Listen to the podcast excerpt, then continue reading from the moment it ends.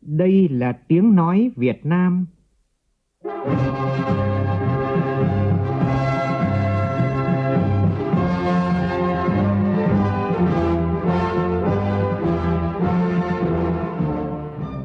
là tiếng nói Việt Nam, phát thanh từ Hà Nội, thủ đô nước Cộng hòa xã hội chủ nghĩa Việt Nam.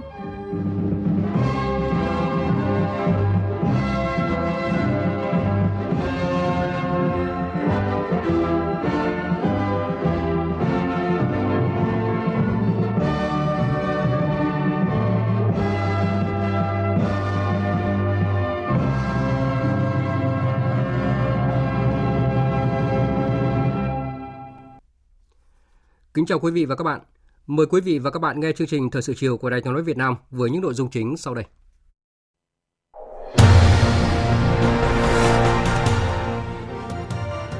Chủ tịch nước Nguyễn Xuân Phúc gặp mặt đại biểu người có uy tín, trưởng thôn tiêu biểu khu dân cư tỉnh Bắc Cạn. Chủ tịch Quốc hội Vương Đình Huệ cùng các đại biểu Quốc hội thành phố Hải Phòng tiếp xúc cử tri quận Hải An, giải đáp nhiều băn khoăn liên quan đến nghị quyết 45 về phát triển thành phố Hải Phòng và việc phát triển nhà ở cho công nhân tại các khu công nghiệp, khu chế xuất. Hãng hàng không quốc gia Vietnam Airlines thực hiện chuyến bay thí điểm đầu tiên đón khách quốc tế từ Seoul, Hàn Quốc về Đà Nẵng. Lần đầu tiên Đài Tiếng nói Việt Nam giành giải thưởng cao nhất của Hiệp hội Phát thanh Truyền hình Châu Á Thái Bình Dương ABU. Đây là sự đột phá về chất lượng nội dung của tác phẩm. Trong phần tin quốc tế, Trung Quốc chính thức vượt Mỹ để trở thành quốc gia có tài sản lớn nhất thế giới với 120.000 tỷ đô la vào năm 2020. Israel tấn công tên lửa vào thủ đô Damas của Syria.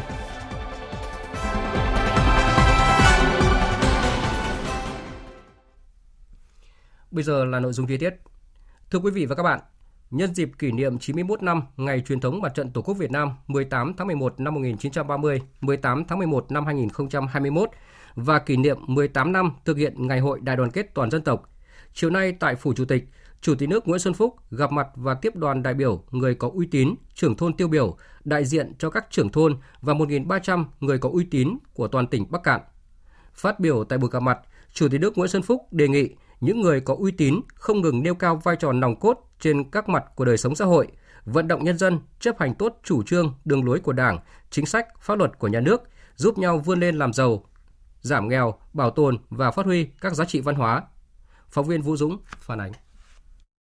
Thay mặt lãnh đạo Đảng, Nhà nước, Chủ tịch nước Nguyễn Xuân Phúc chào mừng các đại biểu, người có uy tín của bảy dân tộc anh em trên địa bàn tỉnh Bắc Cạn, đồng thời biểu dương, đánh giá cao hơn 1.300 người có uy tín của tỉnh Bắc Cạn trong tổng số 29.000 người có uy tín cả nước là những tấm gương sáng lan tỏa trong đời sống xã hội. Chủ tịch nước khẳng định vị trí vai trò quan trọng của người có uy tín, trưởng thôn gương mẫu với tinh thần trách nhiệm cao, không quản khó khăn, treo đèo lội suối đến với từng hộ dân để bằng uy tín của mình là cầu nối quan trọng đưa chủ trương đường lối của Đảng, chính sách pháp luật của nhà nước đến với đồng bào các dân tộc, nhất là vùng sâu vùng xa.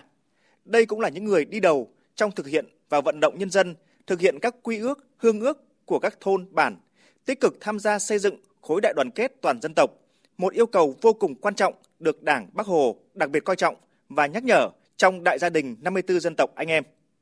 Những người có uy tín trong cả nước còn là cầu nối quan trọng để gắn kết, giúp đỡ nhau trong tiếp thu tiến bộ khoa học kỹ thuật, ứng dụng và sản xuất và đời sống, xóa bỏ các hủ tục lạc hậu, chăm lo cho con em đến trường, đặc biệt là xây dựng nông thôn mới, tạo diện mạo mới cho nông thôn Bắc Cạn và cả nước hiện nay.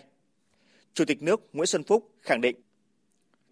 Đại hội 13 gần đây nhất của Đảng xác định là chăm lo xây dựng đội ngũ cán bộ người có uy tín tiêu biểu trong vùng đồng bào các dân tộc thiểu số. Đây là một cái chủ trương rất quan trọng mà các cấp ủy, chính quyền các cấp cần phải quán triệt để phát huy vai trò người uy tín trưởng thôn ở mọi vùng miền của Tổ quốc.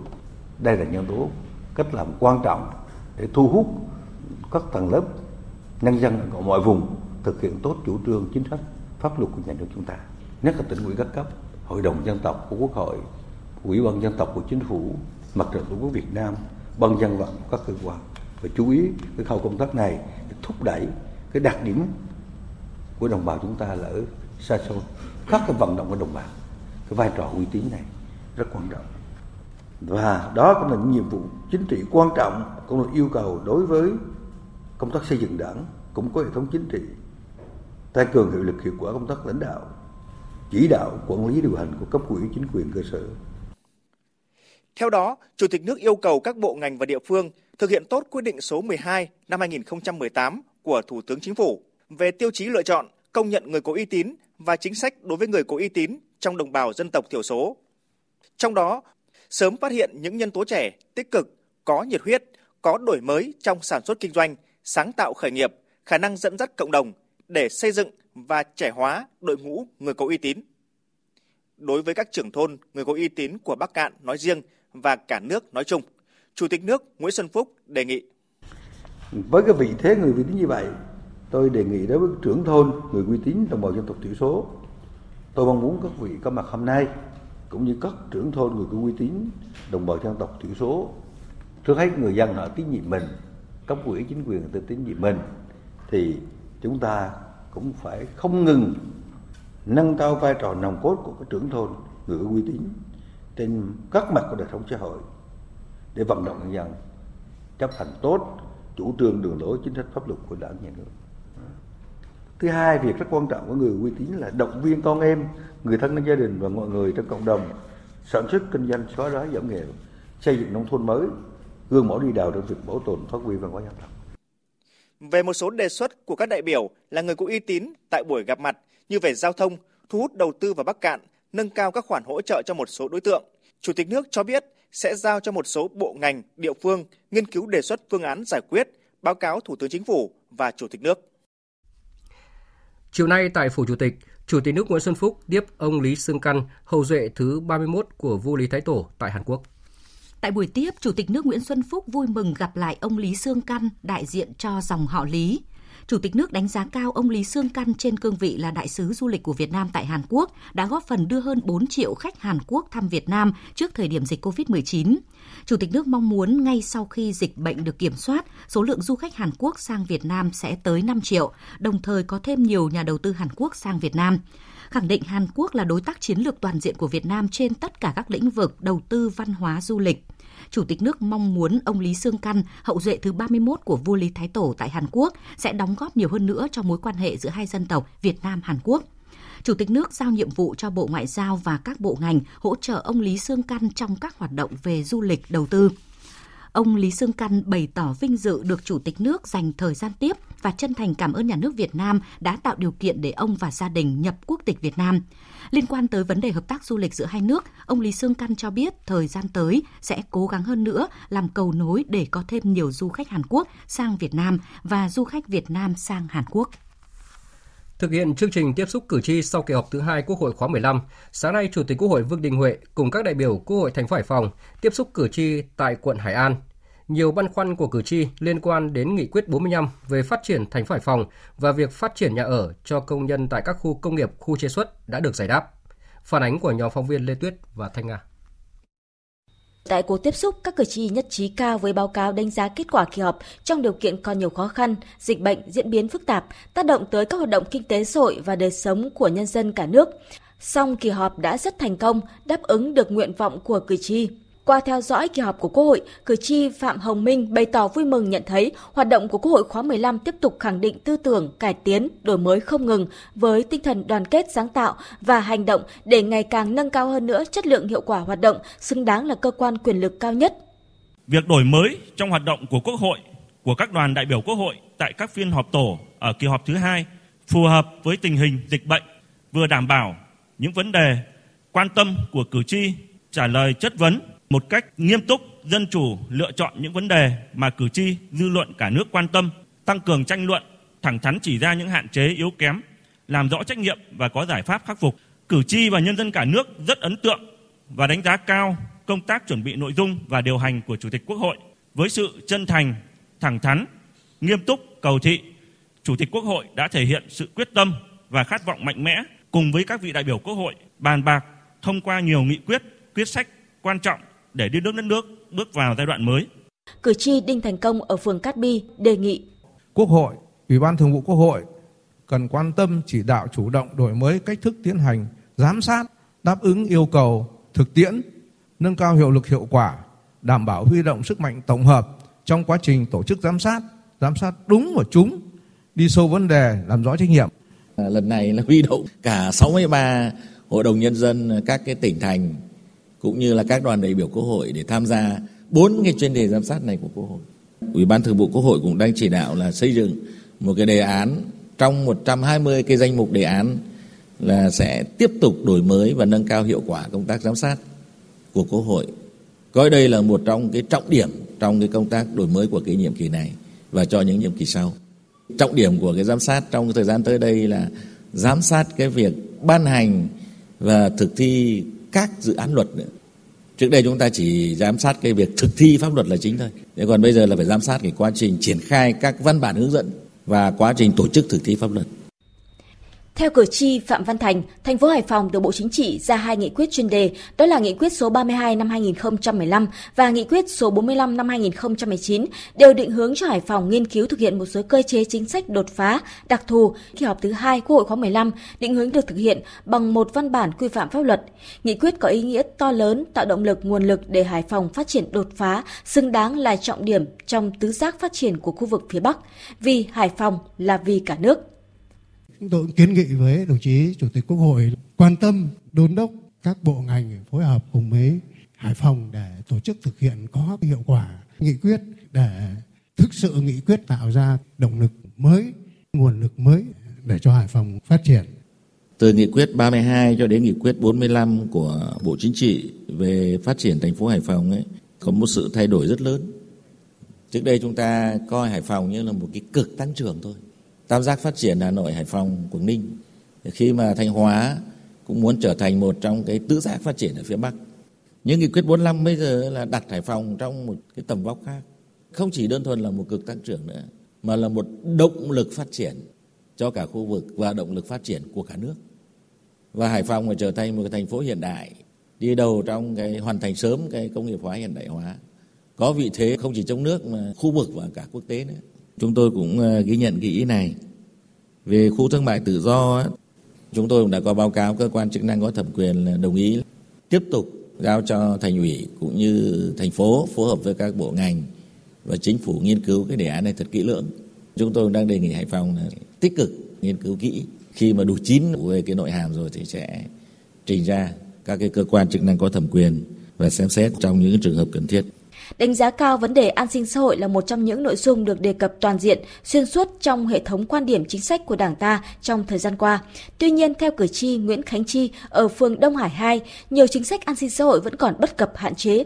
Lĩnh vực nhà ở cho công nhân là một ví dụ. Và chính phủ đã có quy định về chính sách nhà ở cho công nhân làm việc trong các khu công nghiệp. Nhưng đến nay, việc tổ chức thực hiện còn hạn chế. Do vậy, kính đề nghị Quốc hội tăng cường việc giám sát thực hiện về việc xây dựng nhà ở cho công nhân làm việc trong khu công nghiệp để người lao động yên tâm ổn định chỗ ở, ổn định tư tưởng, tập trung cao cho lao động sản xuất. Qua cái đợt dịch vừa rồi thì chúng ta thấy vấn đề này càng nổi lên một cái vấn đề rất là quan trọng. Để khắc phục cái chuyện này thì gói mà kích thích kinh tế cũng như hỗ trợ kinh tế tới đây Quốc hội các cơ quan Quốc hội và chính phủ đang bàn sẽ trình với Quốc hội là có một phần để hỗ trợ cho cái chương trình là cải tạo chung cư cũ là một này, rồi xây dựng nhà ở xã hội là hai này và thứ ba là các cái thiết chế cho người lao động. Một trong những cái bài học năm lòng của chúng ta là phải gắn kết chặt chẽ giữa công nghiệp hóa và đô thị hóa. Cho nên các cái khu công nghiệp của V-Ship theo mô hình của Singapore người ta xây dựng nhà ở ngay trong khu công nghiệp. Nếu công nghiệp hóa chúng ta đi nhanh như đô thị hóa thì nó sẽ là có tình trạng như bây giờ chúng ta đang xảy ra.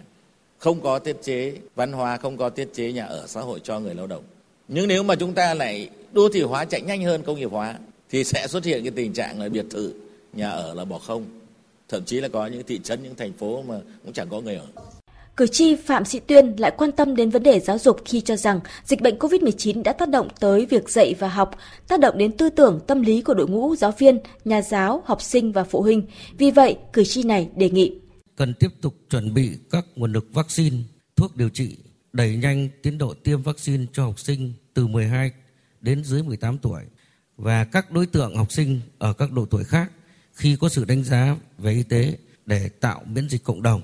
Trong nghị quyết của Quốc hội cũng có nêu là nghiên cứu kỹ lưỡng có lộ trình phù hợp và phải phối hợp với Bộ Y tế để mà sớm tiêm cái vaccine cho trẻ. Nếu mà chúng ta sớm phủ được vaccine ấy, thì sớm đưa được học sinh trở lại trường học. Học trực tuyến không chỉ điều kiện dịch bệnh này mà sau này phát triển theo cái hướng là giáo dục số thì cái hình thức này là áp dụng lâu dài Thế nhưng mà có những cái cấp học là không phù hợp một chút nào. Mẫu giáo với tiểu học mà học cái này, các em mà tập viết chữ mà qua cái trực tuyến này thì không biết là chữ A là thành chữ gì, chữ B thì thành chữ gì. Thì cái này nếu mà đưa được học sinh lại trường học trực tiếp càng sớm càng tốt. Ghi nhận các kiến nghị đề xuất khác của cử tri liên quan đến các vấn đề, Chủ tịch Quốc hội Vương Đình Huệ đề nghị Hội đồng nhân dân, Ủy ban nhân dân thành phố Hải Phòng tiếp tục tiếp thu các kiến nghị đề xuất thuộc thẩm quyền của địa phương. Đoàn đại biểu Quốc hội thành phố sẽ tổng hợp báo cáo Quốc hội tiếp thu những kiến nghị đề xuất thuộc thẩm quyền của Quốc hội. Những kiến nghị đề xuất thuộc thẩm quyền của chính phủ, đoàn đại biểu Quốc hội thành phố Hải Phòng sẽ kiến nghị để chính phủ giải quyết.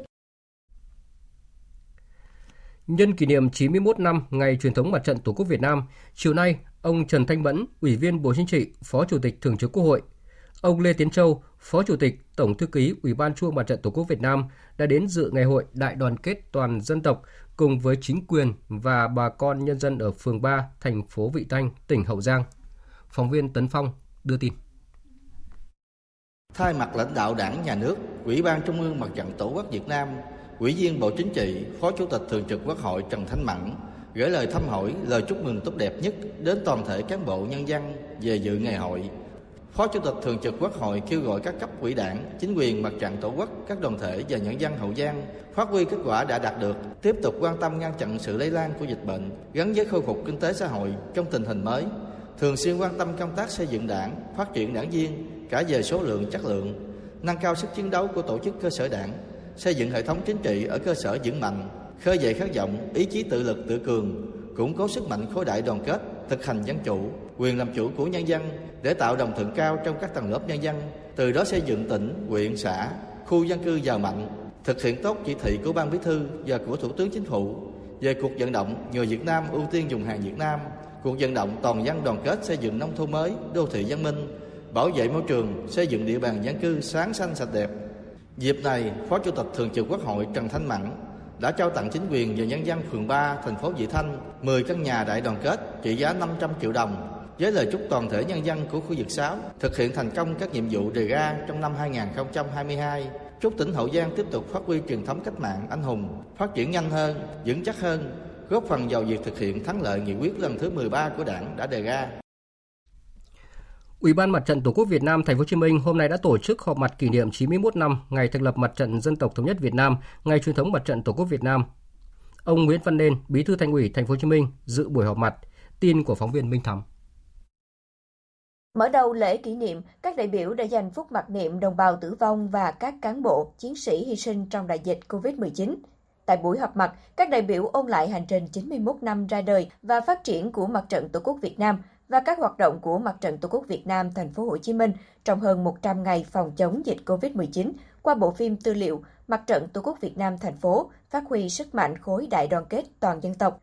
Trong thời gian qua, các chương trình do Mặt trận Tổ quốc Việt Nam thành phố Hồ Chí Minh phát động và tổ chức như Nghĩa tình, sẻ chia, đồng lòng vượt qua đại dịch, Trung tâm an sinh, lưới an sinh hỗ trợ người dân gặp khó khăn do dịch COVID-19, tổng đài SOS, những chuyến xe nghĩa tình, tình nguyện viên các tôn giáo nơi tuyến đầu chống dịch đều nhận được sự đồng thuận và hưởng ứng của nhân dân thành phố. Mọi tầng lớp nhân dân đã đoàn kết, đồng loạt ra quân phòng chống dịch, cùng nhau hoàn thành sứ mệnh vì thành phố bình yên. Ông Nguyễn Văn Nên, Bí thư Thành ủy thành phố nhấn mạnh, cuộc chiến với Covid-19 của thành phố Hồ Chí Minh vẫn chưa hoàn toàn chấm dứt. Mỗi người dân đều phải nâng cao cảnh giác, không được lơ là, chủ quan. Bí thư Thành ủy thành phố đề nghị Ủy ban Mặt trận Tổ quốc Việt Nam thành phố Hồ Chí Minh tiếp tục phát huy vai trò của mình, chăm lo cho các tầng lớp nhân dân, đặc biệt là những người yếu thế trong xã hội. Cũng tại buổi lễ, Ủy ban Mặt trận Tổ quốc Việt Nam thành phố Hồ Chí Minh đã khen thưởng tri ân 220 tập thể, cá nhân đã có nhiều thành tích trong hoạt động công tác mặt trận, đóng góp tích cực trong công tác phòng chống dịch COVID-19. Dự và chung vui với bà con phường Trương Quang Trọng, thành phố Quảng Ngãi, tỉnh Quảng Ngãi trong ngày hội đại đoàn kết toàn dân tộc diễn ra vào chiều nay, Thượng tướng Trần Quang Phương, Phó Chủ tịch Quốc hội mong muốn thời gian tới các cấp lãnh đạo, cấp ủy chính quyền, Ủy ban Mặt trận Tổ quốc Việt Nam, các tổ chức đoàn thể tiếp tục phát huy sức mạnh đại đoàn kết toàn dân tộc, tương thân tương ái, xây dựng địa phương ngày càng văn minh, giàu đẹp. Phóng viên Vinh Thông tại miền Trung thông tin.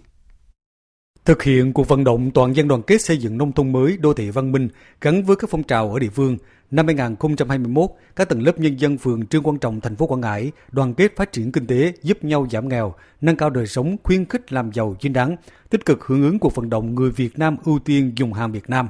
Nhân dân trong phường chủ động phòng chống dịch COVID-19, từng bước khôi phục sản xuất thích ứng với điều kiện vừa sản xuất vừa chống dịch. Bà con đã vận động và hỗ trợ gần 850 triệu đồng ủng hộ xây dựng quỹ phòng chống dịch bệnh COVID-19. Phó Chủ tịch Quốc hội Trần Quang Phương đánh giá cao những kết quả nhân dân phường Trương Quang Trọng thành phố Quảng Ngãi đã đạt được trong thời gian qua, đồng thời mong muốn chính quyền địa phương và các tầng lớp nhân dân tỉnh Quảng Ngãi tiếp tục tổ chức tốt các phong trào thi đua yêu nước, nhân rộng những điển hình tiên tiến, những tập thể cá nhân tiêu biểu. Phó Chủ tịch Quốc hội Trần Quang Phương đề nghị mặt trận các cấp tiếp tục vận động, huy động các nguồn lực để chăm lo giúp đỡ người nghèo, người có hoàn cảnh khó khăn, người chịu ảnh hưởng của dịch COVID-19. Nhân kỷ niệm 39 năm Ngày Nhà giáo Việt Nam, chiều nay Bí thư Trung Đảng, trưởng ban tuyên giáo Trung ương Nguyễn Trọng Nghĩa đến thăm và chúc mừng các thầy cô giáo Học viện Chính trị, Bộ Quốc phòng và Học viện Chính trị Công an Nhân dân. Tin của phóng viên Nguyên Dung và Việt Cường. Chúc mừng các kết quả đạt được của Học viện Chính trị Bộ Quốc phòng và Học viện Chính trị Công an Nhân dân. Trưởng ban tuyên giáo Trung ương Nguyễn Trọng Nghĩa mong muốn Học viện Chính trị Quốc phòng và Học viện Chính trị Công an Nhân dân phát huy truyền thống, thực hiện tốt yêu cầu giáo dục đào tạo của đất nước, thực hiện thắng lợi nghị quyết của Đảng, Trung ương về đào tạo đội ngũ cán bộ, nhất là cán bộ về công tác đảng, công tác chính trị, phấn đấu đào tạo, xây dựng đội ngũ, nguồn nhân lực chất lượng cao cho lực lượng vũ trang, cho Đảng và đất nước, xây dựng đội ngũ chuyên gia hàng đầu nghiên cứu lý luận về bảo vệ xây dựng Tổ quốc. Trưởng ban tuyên giáo Trung ương Nguyễn Trọng Nghĩa đề nghị À, cùng với cái đổi mới nội dung chương trình, cái phương pháp để tiếp cận với cái môi trường hiện đại thì chúng ta tiếp tục xây dựng và chuẩn hóa cái đội ngũ giáo viên của chúng ta bác hồ nói là phải học là trước hết là học thầy vẫn là một cái hình mẫu hết sức quan trọng. Thầy ở đây thì chúng ta nói chung là vừa là thầy cô giáo của chúng ta đồng thời là cán bộ quản lý à, của nhà trường của học viện của chúng ta thì phải phải thực sự là mẫu mực phải thực sự là tấm gương sáng phải thực sự là à, có trình độ năng lực đáp ứng yêu cầu giáo dục đại học và sau đại học. Và phải có là một phẩm chất để mà cho học viên để mà noi theo phấn đấu. Chương trình Vinh quang Việt Nam với chủ đề Khát vọng Việt Nam diễn ra sáng nay tại Hà Nội. Chương trình nhằm tôn vinh tinh thần dân tộc, tình yêu Tổ quốc, các anh hùng lao động thời kỳ đổi mới, những gương điển hình tiên tiến có thành tích đặc biệt xuất sắc trong phong trào thi đua yêu nước trong công cuộc xây dựng và bảo vệ Tổ quốc. Chương trình năm nay tôn vinh 9 cá nhân tập thể tiêu biểu. Phó Chủ tịch Quốc hội Nguyễn Khắc Định tham dự chương trình. Phóng viên Bích Ngọc thông tin. Chương trình Vinh Quang Việt Nam năm 2021 vinh danh giáo sư tiến sĩ thầy thuốc nhân dân Huỳnh Thị Phương Liên, người đã ghi danh Việt Nam trên bản đồ thế giới về vaccine viêm não Nhật Bản. Công nhân kỹ thuật điện Trương Thái Sơn, Tổng công ty Điện lực Thành phố Hồ Chí Minh có gần 30 sáng kiến làm lợi cho ngành điện nhiều tỷ đồng. Tấm gương dũng cảm hy sinh quên mình cứu bạn của anh Nguyễn Văn Nhã, Trường Đại học Khoa học Đại học Huế, Tổng công ty mạng lưới Viettel, Tập đoàn Công nghiệp Viễn thông Quân đội Bộ Quốc phòng, nhà mạng duy nhất Việt Nam tự quy hoạch, thiết kế và xây dựng mạng viễn thông của người Việt. Đại học Quốc gia Thành phố Hồ Chí Minh, trung tâm nghiên cứu giảng dạy hàng đầu của đất nước, liên tục góp mặt trong bảng xếp hạng các trường đại học uy tín trên thế giới và khu vực, vân vân. Phát biểu tại buổi lễ, Phó Chủ tịch Quốc hội Nguyễn Khắc Định cho rằng những cá nhân đơn vị này đã trở thành nguồn cảm hứng lan tỏa năng lượng tích cực trong xã hội với một khát vọng vươn lên xây dựng xã hội ấm no, hạnh phúc hơn. Trong bối cảnh vô vàn khó khăn do đại dịch COVID-19 tác động trong suốt hai năm qua, bản lĩnh và ý chí con người Việt Nam càng được tô luyện với phương châm lừa thử vàng, gian nan thử sức. Dưới sự lãnh đạo của Đảng, sự điều hành của chính phủ, cả hệ thống chính trị chung sức đồng lòng vào cuộc với quyết tâm cao. Đại dịch dần được kiểm soát, kinh tế xã hội từng bước được phục hồi. Trong bối cảnh ấy, chúng ta càng tự hào về đất nước Việt Nam anh hùng, nhân dân Việt Nam anh hùng, tự hào về những con người Việt Nam giản dị trên khắp mọi miền của Tổ quốc mà mỗi người tốt, mỗi việc tốt là hành động thiết thực để tôn vinh về vẻ đẹp, văn hóa, về tinh thần chiến đấu lao động quật cường để xây dựng và bảo vệ Tổ quốc Việt Nam thân yêu của chúng ta. Kỷ niệm 75 năm ngày diễn ra Hội nghị Văn hóa Toàn quốc lần thứ nhất và triển khai thực hiện nghị quyết Đại hội Toàn quốc lần thứ 13 của Đảng về lĩnh vực văn hóa, Ban tuyên giáo Trung ương phối hợp với Bộ Văn hóa Thể thao và Du lịch tổ chức triển lãm Văn hóa soi đường cho quốc dân đi Triển lãm là dịp khẳng định các giá trị văn hóa truyền thống của dân tộc, trách nhiệm bảo vệ, giữ gìn, phát huy giá trị văn hóa của nước ta tới đông đảo người dân, các văn nghệ sĩ. Phản ánh của nhóm phóng viên Phương Thoa và Gia Linh. Triển lãm có nguồn tư liệu đa dạng với 320 hình ảnh, 123 tài liệu hiện vật giá trị, tổ chức theo 6 chuyên đề, tái hiện sinh động hành trình văn hóa Việt Nam với sứ mệnh soi đường cho dân tộc. Tại triển lãm, nhiều hình ảnh tư liệu quý, giá trị như Đế cương văn hóa xuất bản ngày 10 tháng 11 năm 1945, thư của Chủ tịch Hồ Chí Minh gửi Hội Cán bộ Văn hóa ngày 18 tháng 2 năm 1957, sách Con đường xã hội chủ nghĩa của Chủ tịch Hồ Chí Minh xuất bản năm 1961, máy quay phim ghi lại chiến công đánh Mỹ của quân và dân ta đã được giới thiệu đến công chúng. Trong số các hiện vật trưng bày tại triển lãm có đồ dùng, sách, bút của văn nghệ sĩ trong thời kỳ kháng chiến, những hiện vật rất giản dị như là thư của danh họa Tô Ngọc Vân gửi cho Chủ tịch Hồ Chí Minh năm 1951 hay thư của bác gửi các họa sĩ nhân triển lãm hội họa tại chiến khu Việt Bắc. Những bút tích của người trong các văn bản ấy cho thấy sự quan tâm sâu sắc của Chủ tịch Hồ Chí Minh với hoạt động văn hóa, văn nghệ và người luôn đánh giá cao vai trò của những người làm văn hóa, văn nghệ sĩ trong sự nghiệp xây dựng và bảo vệ Tổ quốc nghệ sĩ nhân dân Lệ Ngọc và nhạc sĩ Đỗ Hồng Quân, Chủ tịch Hội Liên hiệp Văn học Nghệ thuật Việt Nam xúc động chia sẻ. Đối với văn nghệ sĩ đây cũng là một cái thước đo để văn nghệ sĩ mình có một cái thực tế để nhìn vào khi làm tất cả những cái chủ đề về dân tộc thì mình đã có những cái đấy để mình làm những cái tư liệu cho mình trong những cái mà mình đưa lên văn hóa. Tôi cho đấy đấy là một cái rất là có lợi cho các nghệ sĩ của chúng tôi. Tôi nghĩ rằng là chúng ta phải thực hiện tốt hơn nữa những cái nghị quyết của Đảng về văn hóa chúng tôi cũng muốn xây dựng được một cái nền văn hóa tiên tiến đậm đà bản sắc dân tộc thì cái việc mà chú trọng nhất chỉ là phải xây dựng được những con người mới ươm mầm cho những thế hệ văn nghệ sĩ uh, trong tương lai. Đến tham quan triển lãm, ông Nguyễn Thanh Thủy, 87 tuổi ở quận Đống Đa cho rằng các hình ảnh hiện vật, tài liệu được sưu tập công phu, chú thích đầy đủ, rõ ràng, trưng bày theo dòng chảy giúp người xem dễ dàng theo dõi, tiếp nhận.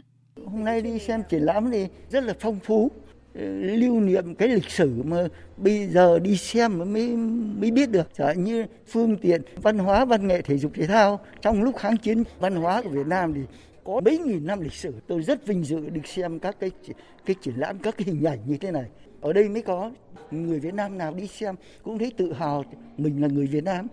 Các cái thế hệ của cha anh những mình đi trước đã qua bao nhiêu cái vất vả khó khăn để chúng ta có được ngày hôm nay.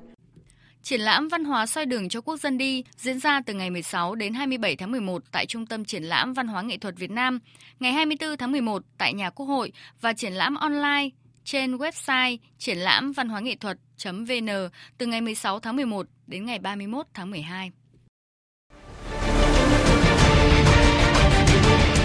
Thích ứng để bình thường mới thích ứng để bình thường mới.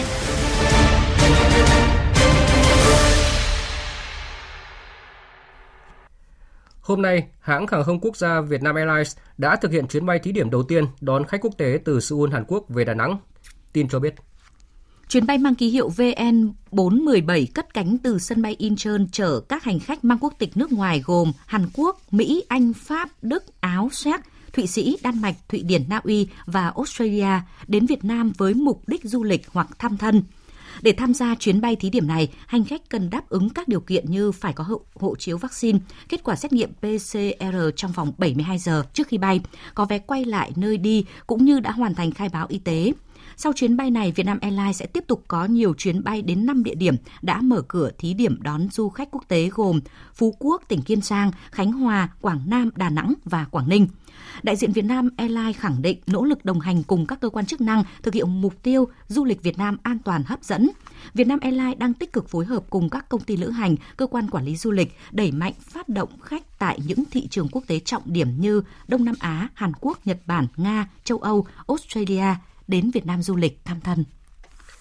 Tính từ 16 giờ chiều qua đến 16 giờ chiều nay, trên hệ thống quản lý ca bệnh COVID-19 ghi nhận 9.849 ca mắc COVID-19 mới tại 56 tỉnh, thành phố, trong đó có 4.956 ca trong cộng đồng và 67 ca đã tử vong. Về tiến độ tiêm vaccine, tính đến chiều nay, cả nước đã tiêm trên 102 triệu liều vaccine phòng COVID-19. Tỷ lệ tiêm ít nhất một mũi là khoảng 88% và tiêm đủ hai mũi là 50% dân số từ 18 tuổi trở lên. Hiện thì cũng đã có hơn 1,4 triệu liều vaccine cho trẻ từ 12 đến 17 tuổi tại 17 tỉnh thành phố trong cả nước. Theo Bộ Y tế thì cơ quan chuyên môn sẽ phân bổ vaccine đủ tiêm đủ hai liều cho toàn bộ người từ 12 tuổi trở lên. Trước tình hình số ca F0 có chiều hướng tăng, Sở Y tế Thành phố Hồ Chí Minh vừa đề xuất Ủy ban dân thành phố sớm triển khai lại các khu cách ly tại các quận huyện. Việc này sẽ giúp cho các quận huyện chủ động trong việc cách ly điều trị bệnh nhân. Còn tại Hà Nội, từ hôm nay, thành phố sẽ rút ngắn thời gian cách ly tập trung F1 từ 21 ngày xuống còn 14 ngày. Thành phố cũng sẽ thực hiện thí điểm cách ly F1 tại nhà đối với các trường hợp đủ điều kiện theo quy định của Bộ Y tế. Với trường hợp không đủ điều kiện cách ly tại nhà, bắt buộc cá nhân cách ly tập trung hoặc tự nguyện cách ly tại khách sạn.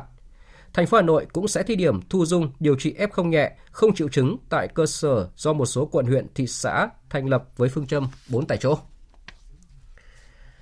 Thưa quý vị và các bạn, chiều nay dưới hình thức trực tuyến, Hiệp hội Phát thanh Truyền hình Châu Á Thái Bình Dương ABU đã tổ chức lễ trao giải ABU năm nay, một giải thưởng hàng năm của ABU nhằm vinh danh những tác phẩm phát thanh truyền hình và nội dung số xuất sắc của các đài thành viên ABU gửi tới dự thi.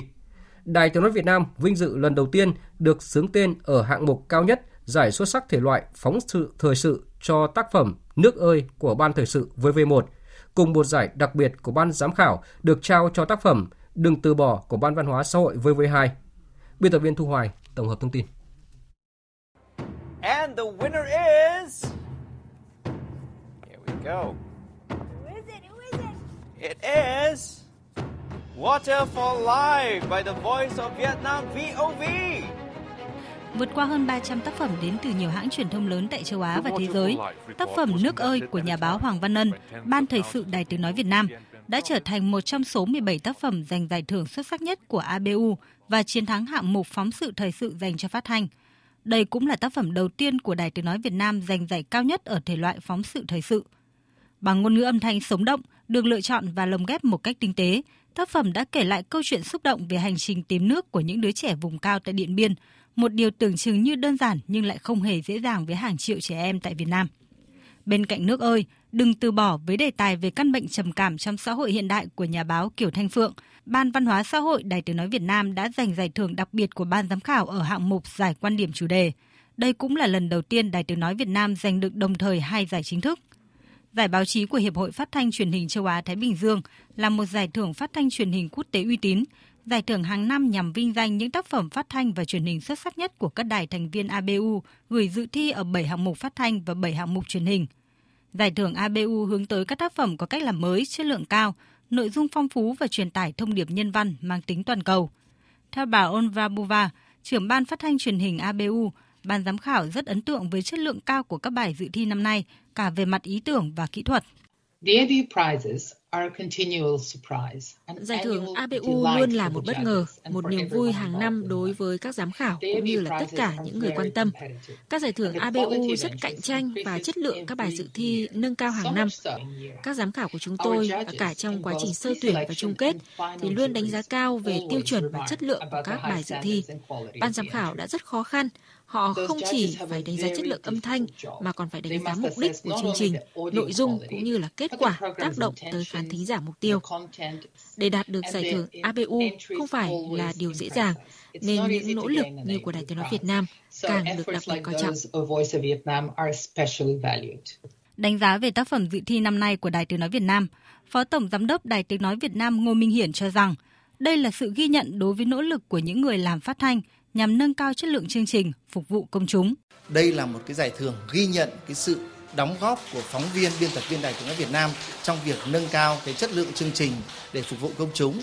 Và cái thứ hai có thể khẳng định rằng giải thưởng ABU là một cái giải mà chúng tôi luôn luôn là mong ước để sờ tay tới bởi vì tôi cũng là người đi chấm giải ở ABU rất là nhiều. Đây là đòi hỏi rất là cao về chuyên môn nghiệp vụ, dàn dựng rồi và cả kể cả ý tưởng đó là một cái động lực rất là to lớn cho phóng viên, biên tập viên của Đài Tiếng Nói Việt Nam để tiếp tục uh, phát huy cái tinh thần sáng tạo, phát huy những cái sự sáng tạo trong việc sản xuất những cái chương trình phát thanh cũng như là truyền hình để làm sao nâng tầm uh, những cái chương trình phát thanh truyền hình của Đài Tiếng Nói Việt Nam trong thời gian tới để phục vụ công chúng một cách tốt nhất. Kể từ khi tham gia năm 2004 đến nay, Đài Tiếng Nói Việt Nam là một thành viên tích cực và đã nhận nhiều giải thưởng ở các hạng mục khác nhau – Năm nay Đài Tiếng Nói Việt Nam gửi 9 tác phẩm và có 4 tác phẩm lọt vào vòng chung kết. Thưa quý vị và các bạn, trong ít phút nữa thì chúng tôi sẽ chuyển đến quý vị và các bạn phóng sự Nước ơi, tác phẩm giành giải cao nhất của ABU năm nay. Mời quý vị và các bạn chú ý đón nghe. Thời sự VOV, nhanh, cậy, hấp dẫn.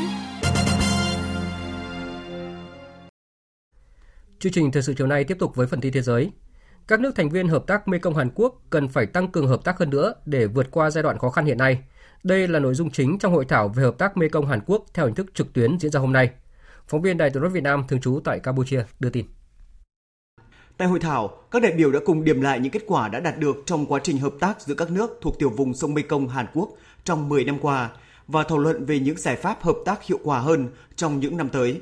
Phát biểu tại hội thảo, đại sứ đặc mệnh toàn quyền nước Cộng hòa xã hội chủ nghĩa Việt Nam tại Campuchia, Nguyễn Huy Tăng khẳng định những thành tựu mà hai bên đã đạt được trong những năm qua, đồng thời đưa ra một số giải pháp nhằm thúc đẩy hiệu quả hơn nữa hợp tác Mekong Hàn Quốc trong thời gian tới. Trong đó, đại sứ đã nhấn mạnh ưu tiên chính của các nước thành viên là phải nỗ lực kiểm soát tốt dịch bệnh, phục hồi kinh tế ở trạng thái bình thường mới, đồng thời quản lý tốt nguồn nước, ứng phó với biến đổi khí hậu và thảm họa thiên tai tại khu vực. Kết thúc hội thảo, các nước thành viên nhất trí sẽ tiếp tục phối hợp với nhau chặt chẽ hơn nữa để thúc đẩy cơ chế hợp tác Mekong Hàn Quốc ngày càng hiệu quả và thực chất hơn. Các phương tiện truyền thông chính thức ở Syria cho biết Israel đã phóng hai tên lửa nhắm vào khu vực phía nam thủ đô Damas vào sáng sớm nay. Phóng viên Tuấn Nguyễn, thường trú tại Ai Cập, theo dõi khu vực Trung Đông, đưa tin. Hãng thông tấn nhà nước Sana của Syria cho biết Israel đã tiến hành một cuộc tấn công bằng hai tên lửa từ hướng cao nguyên Golan nhằm vào một tòa nhà ở phía nam thủ đô Damas. Vụ tấn công xảy ra vào khoảng gần 1 giờ sáng ngày hôm nay 17 tháng 11 theo giờ địa phương. Tuy nhiên, không gây ra bất kỳ tổn thất nào. Lực lượng phòng không Syria cũng tuyên bố đã bắn hạ một tên lửa trước khi bay tới mục tiêu. Tháng trước, chính quyền Syria đã kêu gọi Hội đồng Bảo an Liên Hợp Quốc lên án hành động gây hấn của Israel và thực hiện các biện pháp kiên quyết nhằm ngăn chặn các hành động này tái diễn. Theo báo cáo mới nhất của Tập đoàn Tư vấn Quản lý McKinsey, Trung Quốc đã vượt Mỹ để trở thành quốc gia giàu nhất thế giới với tài sản dòng ước tính là 120.000 tỷ đô la. Tuy nhiên, việc giá trị tài sản dòng tăng cao phần lớn xuất phát từ giá bất động sản tăng chóng mặt, đặt ra nguy cơ khủng hoảng tài chính và phát triển không bền vững. Biên tập viên Phú Hợp thông tin. Trong báo cáo đánh giá tình hình tài chính toàn cầu công bố hôm qua, tính đến năm 2020, giá trị tài sản dòng của thế giới đã tăng lên 514.000 tỷ đô la Mỹ, cao gấp 3 lần so với mức 156.000 tỷ của năm 2000. Điều bất ngờ nhất là Trung Quốc đã vượt Mỹ để trở thành quốc gia giàu nhất thế giới với tài sản tăng gấp 17 lần trong 20 năm qua, chiếm tới 1 phần 3 tăng trưởng toàn cầu trong giai đoạn này. Theo đó, tài sản dòng của Trung Quốc đã tăng từ 7.000 tỷ đô la lên mức 120.000 tỷ đô la vào năm 2020. Trong khi đó, giá trị tài sản dòng của Mỹ chỉ tăng hơn gấp đôi lên 90.000 tỷ đô la Mỹ do giá bất động sản tăng chậm hơn nhiều so với Trung Quốc. Các chuyên gia cho rằng việc tài sản dòng của Trung Quốc vượt Mỹ nhưng chỉ dựa vào giá bất động sản, những thứ không làm ra của cải vật chất thực sự là không bền vững. Theo chuyên gia Simon Baptist, cơ quan nghiên cứu kinh tế toàn cầu, Trung Quốc có thể phải mất hàng chục năm nữa mới có thể theo kịp Mỹ về mức độ giàu có tính theo GDP trên đầu người. Tôi không nghĩ rằng Trung Quốc có thể đạt được mức GDP trên đầu người hay nói cách khác là mức độ giàu có ngang bằng với Mỹ trong vòng 50 năm tới. Tôi nghĩ rằng Mỹ sẽ vẫn là quốc gia giàu có về thực chất hơn rất nhiều so với Trung Quốc. Chuyên gia phân tích kinh tế Siu Du của Wall Street Journal cho rằng Evergrande đã vay rất nhiều tiền và nhiều khả năng không thể trả được các khoản nợ đến hạn. Evergrande is Evergrande là một trong những tập đoàn bất động sản lớn nhất Trung Quốc. Số lượng bất động sản mà tập đoàn này bán ra luôn đứng hàng đầu. Nếu tập đoàn này sụp đổ, sẽ dẫn tới cuộc khủng hoảng đối với toàn ngành bất động sản Trung Quốc. Giới chuyên gia lo ngại rằng nền kinh tế Trung Quốc sẽ không thể phát triển với tốc độ nhanh như những năm trước đây. Giải pháp lý tưởng để thế giới trở nên thực sự giàu có và thịnh vượng là phải đầu tư hiệu quả để tăng trưởng GDP toàn cầu. Trong trường hợp xấu nhất, nếu bong bóng bất động sản ở các nền kinh tế lớn, đặc biệt là Mỹ và Trung Quốc sụp đổ, thì thế giới sẽ mất tới 1 phần 3 số của cải hiện nay. Giới chức Ấn Độ chính thức ban hành các biện pháp đối phó với tình trạng ô nhiễm không khí tại thủ đô New Delhi. Toàn bộ trường học trong vùng thủ đô New Delhi đóng cửa cho tới hết ngày 21 tháng 11. 50% số nhân viên của các văn phòng nhà nước và tư nhân sẽ làm việc tại nhà. Phóng viên Phan Tùng, thường trú tại Ấn Độ, thông tin. Hội đồng Quản lý Chất lượng Không khí yêu cầu tất cả các trường học trong vùng thủ đô Delhi dừng hoạt động tạm thời, cấm các loại xe tải đi vào khu vực nội đô, ngoại trừ các xe chở hàng hóa thiết yếu. Lệnh hạn chế này sẽ kéo dài tới ngày 21 tháng 11. Bên cạnh đó, các cơ quan nhà nước và văn phòng tư nhân sẽ chỉ hoạt động với 50% số lượng nhân viên. Tất cả các hoạt động xây dựng, ngoại trừ các công trình liên quan tới đường sắt, metro, sân bay và các công trình quan trọng quốc gia cũng sẽ phải tạm ngừng để giúp làm giảm lượng bụi phát tán vào không khí Việc đóng cửa trường học và hạn chế số lượng nhân viên trong các văn phòng tại vùng thủ đô Delhi đã được triển khai từ hai ngày trước đó. Bộ trưởng Môi trường Delhi Kupal Rai cho biết. Delhi Vấn đề ô nhiễm gia tăng sau lễ Diwali và tình hình ô nhiễm thay đổi rất nhiều trong 10 ngày qua. Đó là lý do vì sao chính quyền Delhi bắt đầu thực hiện các bước đi ở nhiều mức độ khác nhau. Từ hôm nay, tất cả các trường phổ thông, cao đẳng và các viện sẽ tạm dừng hoạt động. Các hoạt động xây dựng phải tạm dừng và nhân viên văn phòng của chính phủ được phép làm việc tại nhà.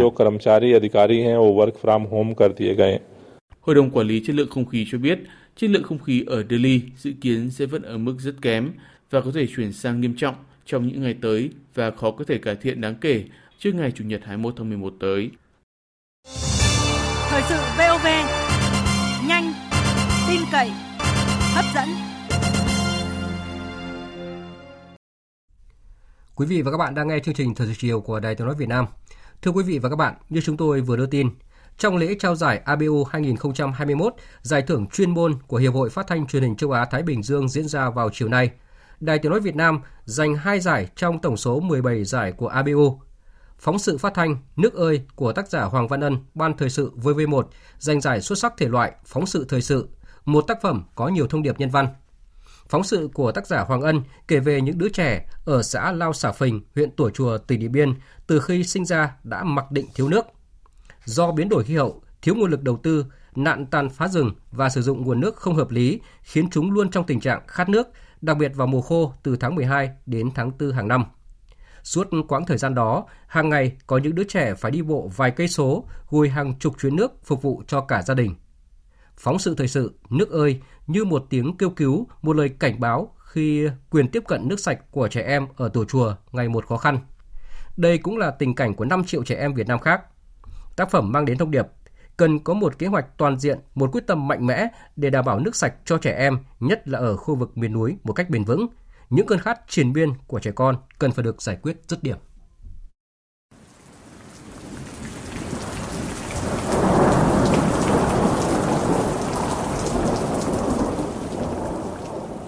Một cơn mưa ập đến xã Lao Xà Phình, huyện Tủa Chùa của tỉnh Điện Biên.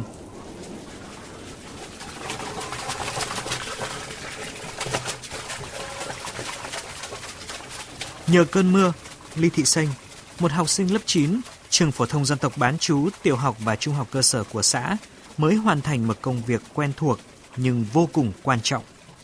Gùi nước. Hai chị em lấy suốt rồi. Lúc trước thì ở chỗ nhà em nó cũng có nước chảy, mùa khô thì cũng không mất nước nhưng mà bây giờ thì nước ít quá, mùa khô không có nước để dùng. Cái nước này về thì có đun nấu được luôn không hay có phải thực hiện một cái biện pháp nào lọc nữa không? Ừ, nếu như bẩn quá thì cũng phải lọc. Đổ vào trong thùng để cho nó đất nó lắng xuống. Đường đất thế này có bao giờ bị ngã không? Ừ, lúc mới tật đi thì cũng ngã nhưng mà bây giờ không ngã.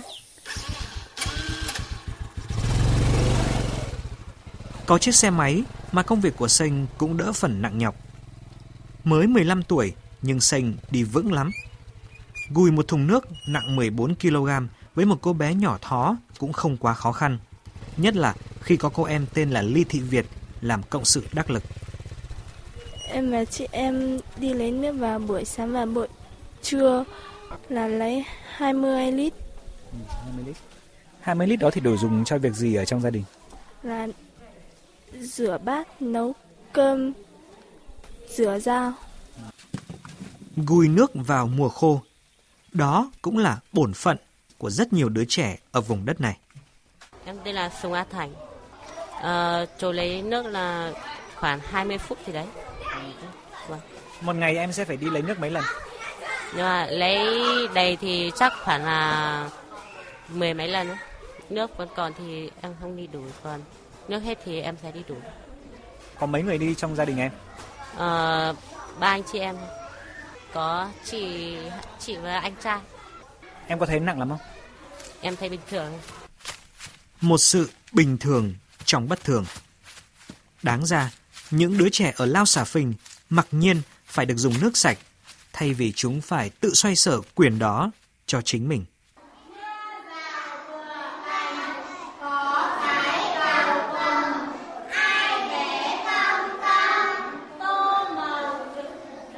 Cơn mưa rào đi qua, để lại trong tét nước của trường mầm non xã Lao Xà Phình một chút nước trời.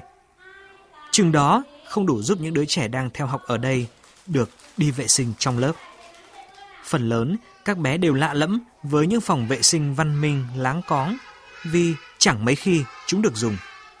Thay vào đó, chúng buộc phải giải quyết mọi nhu cầu ngoài khuôn viên của ngôi trường.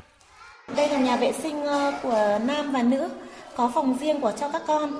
Nhưng mà thường là trời mưa thì được với cho các con đi ở trong nhà, còn trời nắng là lại cho các con đi ra ngoài vì là không có nước.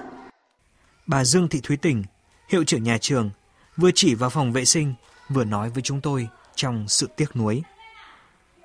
Ngôi trường bề thế, đẹp nhất huyện vừa đưa vào sử dụng được một tháng này có tất cả, trừ nước.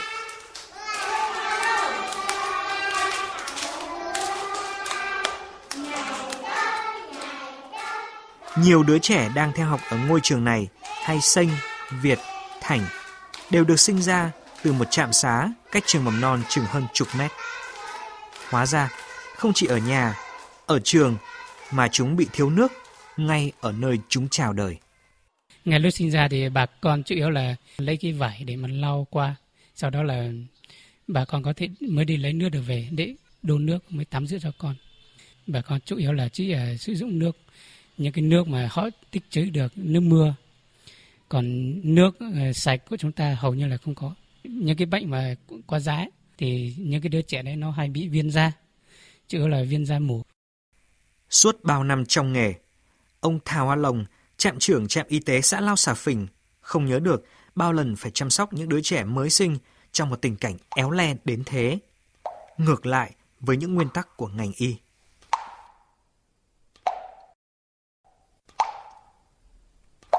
Cơn khát trong mùa khô ở Lao Xà Phình đã vắt qua nhiều thế hệ. Bà Ngải Sống Mể, 63 tuổi, ở thôn 2, kể rằng. Con tôi năm nay 30 tuổi rồi. Ngay từ khi sinh ra, nó đã thiếu nước. Khi đó còn đang cho con bú, mà vẫn phải bế nó đi để lấy nước ở đầu nguồn. Ngày trước nước chảy bé như đầu ngón tay thôi.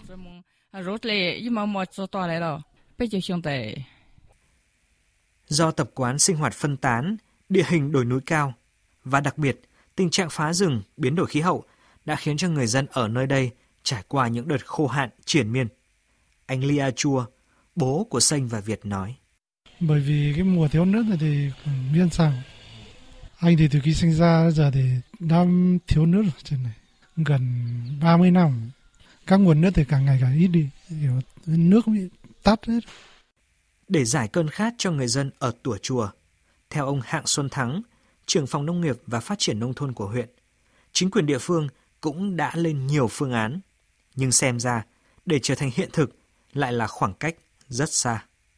Về lâu dài thì chúng tôi sẽ có cái hướng là sẽ thực hiện à, các à, công trình xin các nguồn kinh phí từ tỉnh để bảo đảm cho cái việc sử dụng nước ở những trường học cũng như trung tâm các xã thì phải xây dựng những cái bể chứa lớn từ 1.000, 2.000 khối và sử dụng được tính theo lượng của dân là sử dụng được à, từ tháng 1 cho đến tháng 4 hàng năm trong cái mùa khô. Chúng tôi cũng đã xác định với các xã chia sẻ những cái nguồn nước. Những đứa trẻ thiếu nước ở Điện Biên không phải là cá biệt. Thống kê mới nhất của UNICEF tại Việt Nam cho thấy cả nước có tới 3 triệu trẻ em chưa được sử dụng nước sạch. Còn trên toàn cầu, tổ chức này vừa cảnh báo, cứ 5 trẻ em thì có một trẻ không có đủ nước cho nhu cầu hàng ngày.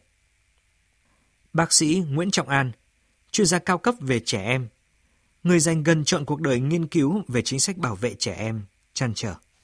Thiếu nước sạch thì nó là một cái vòng luẩn quẩn. Vì suy dinh dưỡng không chỉ là cái nguyên nhân do thiếu kiến thức về dinh dưỡng do thiếu thức ăn thiếu thực phẩm đâu mà do thiếu nước sạch. Và cuối cùng các cái loại bệnh tật sinh ra do thiếu nước sạch đặc biệt là bệnh viêm phổi bệnh tiêu chảy. Cuối cùng cái hậu quả của nó là tử vong. Trẻ em tử vong và cái tỷ lệ tử vong do bệnh tật hiện nay vẫn còn đặc biệt ở những vùng nghèo à, bị suy dinh dưỡng và bị thiếu nước sạch. Đấy là một cái nguy cơ gọi là gánh nặng kép đối với những em bé nghèo. Vậy, đâu sẽ là giải pháp giúp 3 triệu trẻ em Việt Nam thoát khỏi gánh nặng kép đó? Bác sĩ Nguyễn Trọng An khuyến nghị. Những người lớn kiến nghị với chính phủ nhà nước trước hết là thực hiện cái trách nhiệm đã cam kết cái mục tiêu gọi là phát triển bền vững. Thứ hai là phải tạo những cơ hội, những điều kiện toàn bộ trẻ em và những người dân đó được hưởng cái nước sạch, đặc biệt là trẻ em vùng núi cao, vùng đồng bằng sông Cửu Long và những nhóm dễ bị tổn thương để đảm bảo một sự gọi là công bằng về cơ hội phát triển của trẻ em. Vấn đề thứ ba, kiến nghị với các nhà lãnh đạo biết rằng là nếu mà chúng ta đảm bảo đầu tư về nước thì đây là một cái lợi ích về kinh tế. Rõ ràng khi mà có sức khỏe thì tái sản xuất ra của cải vật chất và làm giàu cho gia đình, làm giàu cho đất nước.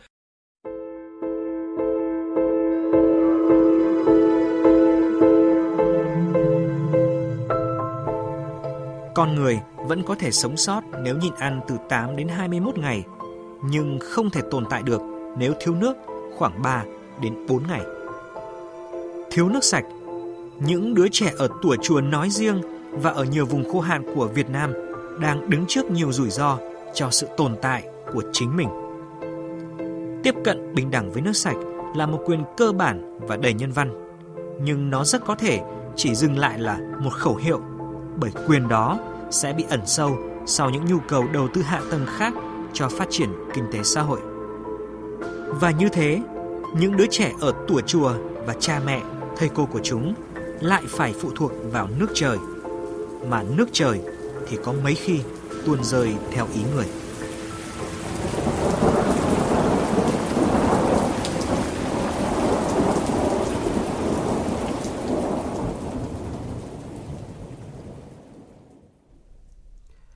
Quý vị và các bạn vừa nghe phóng sự phát thanh Nước ơi của tác giả Hoàng Văn Ân, Ban Thời sự VV1 Đài Tiếng nói Việt Nam. Tác phẩm đã giành giải xuất sắc thể loại phóng sự thời sự của Hiệp hội Phát thanh Truyền hình châu Á Thái Bình Dương năm nay. Tiếp tục chương trình thời sự chiều nay sẽ là trang tin thể thao.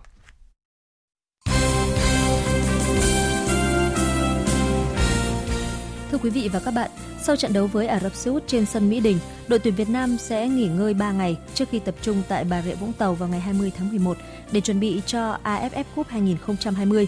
Giải đấu sẽ diễn ra tại Singapore vào tháng 12 tới. Mục tiêu của đội tuyển Việt Nam là bảo vệ thành công ngôi vô địch. Huấn luyện viên Park Hang-seo chia sẻ. Mặc dù là cũng đã thua 0-1, chúng ta cũng có các cái trận thua liên tiếp nhưng các cầu thủ cũng đang dần dần tìm lại sự tự tin của mình và cái năng lực của họ cũng đang tốt lên. Tôi tin chắc chắn vào điều đó. Chúng ta cũng biết rằng là khi mà chúng ta thi đấu với các cái đội mà trình độ cao ở cái top đầu của khu vực châu Á đó thì tôi thấy đấy rằng là năng lực của các cá nhân đó, họ cũng sẽ tăng lên. Họ cũng thích ứng dần với các cái trận đấu như vậy. Trong thời gian sắp tới thì đội của chúng ta sẽ đi à, tập huấn ở địa phương và tôi nghĩ rằng là những cái trải nghiệm như vậy những kinh nghiệm như vậy sẽ giúp ích cho các cầu thủ để phát huy cái năng lực trong những cái giải đấu AFF sắp tới Đội tuyển Việt Nam sẽ có chuyến làm khách trước đội tuyển Australia vào ngày 27 tháng 1 năm sau và sẽ không có sự phục vụ của hai trụ cột là Quế Ngọc Hải và Tuấn Anh vì án treo giò. Hôm nay, nhà thi đấu Thái Sơn Nam thành phố Hồ Chí Minh sôi động trở lại với các trận đấu thuộc lượt trận 11 giải Futsal HD Bank vô địch quốc gia 2021. Ở trận mở màn, Thái Sơn Bắc duy trì thế trận chủ động và không khó khăn khi đánh bại Hưng Gia Khang Đắk Lắk với tỷ số 5-1. Ở trận đấu thứ hai trong ngày là cuộc so tài của Quảng Nam và Savinet Khánh Hòa. Kết quả chung cuộc, Khánh Hòa giành chiến thắng với tỷ số 1-0 nhờ pha ghi bàn duy nhất của Hồ Văn Tú ở hiệp 1. Sau trận đấu, trưởng đoàn Trần Duy Hiếu của Savinet Khánh Hòa cho biết. Đối với đối với tôi thì tất cả các đối thủ ở vòng lượt đi này thì đều khó khăn nên là buộc chúng tôi phải nhắc nhở cầu thủ phải luôn tập trung thi đấu và tôn trọng đối thủ để mong muốn được có một kết quả tốt nhất. Ngày thi đấu hôm nay cũng chứng kiến sự bứt phá và quyết tâm rất lớn của câu lạc bộ Cao Bằng. Với lối chơi nhiệt huyết, Cao Bằng gây không ít khó khăn cho các nhà đương kim vô địch Thái Sơn Nam. Tuy nhiên, kinh nghiệm dày dạn của các cầu thủ Thái Sơn Nam đã mang về cho đội bóng này chiến thắng 2-0, qua đó duy trì vị trí top đầu bảng xếp hạng. Dự báo thời tiết Phía Tây Bắc Bộ có mưa vài nơi, sáng sớm có sương mù và sương mù nhẹ dài rác, trưa chiều trời nắng gió nhẹ, đêm và sáng trời rét, nhiệt độ từ 16 đến 27 độ. Phía Đông Bắc Bộ có mưa vài nơi, sáng sớm có sương mù và sương mù nhẹ dài rác, trưa chiều trời nắng gió nhẹ, đêm và sáng trời rét, nhiệt độ từ 16 đến 23 độ. Khu vực từ Thanh Hóa đến Thừa Thiên Huế, phía Nam có mưa vừa mưa to, có nơi mưa rất to và rông. Gió Bắc đến Tây Bắc cấp 2, cấp 3, phía Bắc trời lạnh, phía Nam đêm trời lạnh, nhiệt độ từ 18 đến 25 độ. Khu vực từ Đà Nẵng đến Bình Thuận có mưa vừa mưa to, có nơi mưa rất to và rải rác có rông. Riêng Ninh Thuận, Bình Thuận có mưa rào và rông rải rác, cục bộ có mưa vừa mưa to, gió Đông Bắc cấp 2, cấp 3, nhiệt độ từ 22 đến 31 độ.